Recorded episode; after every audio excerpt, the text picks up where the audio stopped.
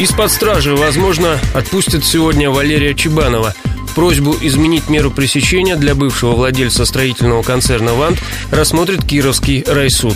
Предприниматели обвиняют в мошенничестве в крупном размере и по предварительному сговору. В уголовное дело вошли материалы о пяти недостроенных многоэтажках в Ростове. По версии следователей, из-за действия Чебанова клиенты «Ванта» потеряли около 300 миллионов рублей. Суд над бизнесменом начался в сентябре.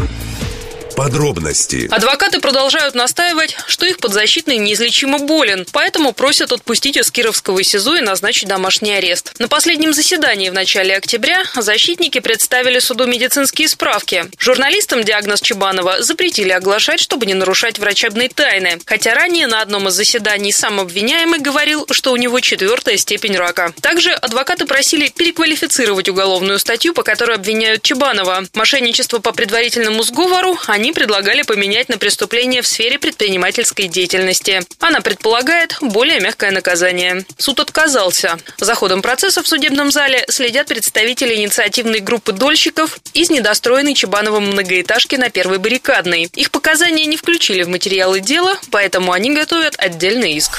После банкротства концерна «Вант» в 2010-м Чебанов покинул Россию. В феврале этого года его задержали в Таиланде с подложным документом и экстрадировали на родину. Сам обвиняемый утверждает, что поправлял в Юго-Восточной Азии здоровье.